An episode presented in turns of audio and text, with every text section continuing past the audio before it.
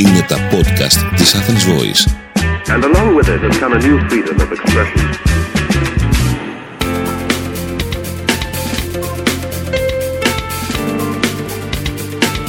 marketingconsultant.gr Μάρκετινγκ για μικρές ή μεσαίες επιχειρήσεις και ελεύθερους επαγγελματίες.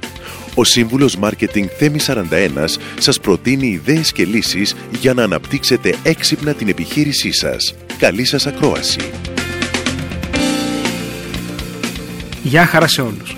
Είμαι ο σύμβουλος Marketing Θέμης 41 και σε αυτό το podcast της στήλης Business and Marketing Tips της Athens Voice θα σας διηγηθώ δύο ακόμα ιστορίες τρέλας στην εξυπηρέτηση πελατών. Όπως σας είπα και στο προηγούμενο podcast, λόγω του επαγγέλματός μου είμαι ιδιαίτερα ευαισθητοποιημένος σε θέματα πωλήσεων, marketing και εξυπηρέτησης. Έτσι λοιπόν έχω επιλέξει τα best of και θέλω να τα μοιραστώ μαζί σας. Η πρώτη ιστορία για σήμερα έχει τίτλο Με το τρένο για Λάρισα.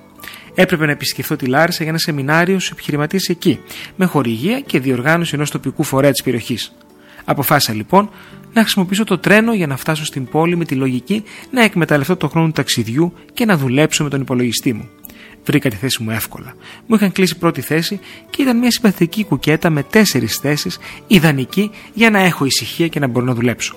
Σαφώς, όπως γνωρίζετε, τα τρένα του ΟΣΕ πριν 4 περίπου χρόνια δεν ήταν σε καθόλου καλή κατάσταση και αυτό ήταν εμφανές στους επιβάτες. Τα βαγόνια αλλά και η ποιότητα του ταξιδιού δεν αντιπροσώπευαν μια ευρωπαϊκή πόλη του 21ου αιώνα. Δεν σας κρύβω λοιπόν ότι δεν ένιωθα ευχάριστα σε αυτό το περιβάλλον. Μόλις ξεκίνησε το τρένο και άφησε πίσω του το σταθμό Λαρίσης, σηκώθηκα να πάρω ένα καφέ. Φτάνω στο κηλικείο, όπου με εξυπηρέτησε μια κυρία γύρω στα 50, χωρίς να έχει και ιδιαίτερο κέφι να ασχοληθεί μαζί μου. Για την ακρίβεια, ένιωθα πως έκανε αγκαρία. Ειδικά όταν ζήτησα φρέντο καπουτσίνο που απαιτεί περισσότερες κινήσεις για τον εργαζόμενο από την προετοιμασία ενός απλού φραπέ. Μόλις παρήγγειλα, τη ρώτησα σε πόση ώρα φτάνουμε Λάρισα για να λάβω την αποστομωτική απάντηση. Σε 4 ώρες περίπου, αν φτάσουμε. Ένιωσα ασφάλεια και σιγουριά για την επιλογή μου ως πελάτης. Η δεύτερη ιστορία έχει τίτλο «Μια λεμονάδα στο νησί». Σαφώς ο τουρισμός στη χώρα μας λειτουργεί ως κινητήριος δύναμη της οικονομίας μας. Πολλοί συμπολίτες μας, είτε ως επιχειρηματίες του τουρισμού, είτε ως τουριστικοί υπάλληλοι, συμβάλλουν στην ανάπτυξή του. Στόχος είναι η απόλυτη ικανοποίηση του επισκέπτη, ώστε να λειτουργήσει ως πηγή ενημέρωσης στη χώρα του και με τα θετικά σχόλιά του να παρακινήσει και άλλους να επισκεφθούν τη χώρα μας. Κάθε χρόνο γίνονται σεμινάρια επί σεμιναρίων και εκπαιδεύσει επί εκπαιδεύσεων και όχι μόνο για την επίτευξη του στόχου αυτού. Για μια τουριστική επιχείρηση, ο πελάτης δικαιούται να έχει την ίδια μεταχείριση είτε πρόκειται για εσωτερικό τουρίστα, κάτοικο Ελλάδας, είτε για εξωτερικό κάτοικο άλλης χώρας.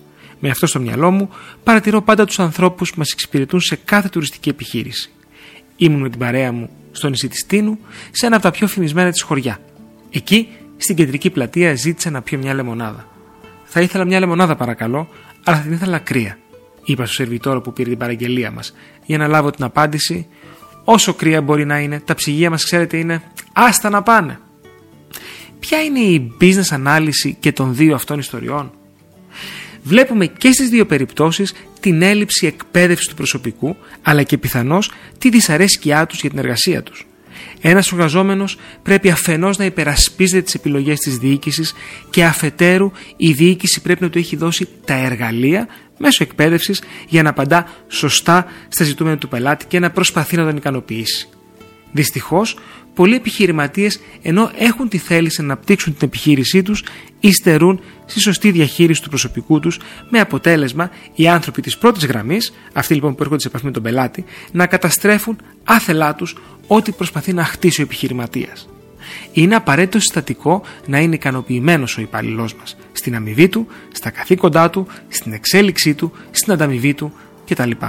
Είναι υποχρέωσή μας να τηρούμε το ψυχολογικό συμβόλαιο psychological contract που υπογράφουμε μαζί του κατά την ένταξη της εργασίας μας. Η ικανοποίηση του προσωπικού φαίνεται στον πελάτη και σήμερα που οι επιλογές για τους πελάτες είναι πολλές μας είναι απαραίτητη.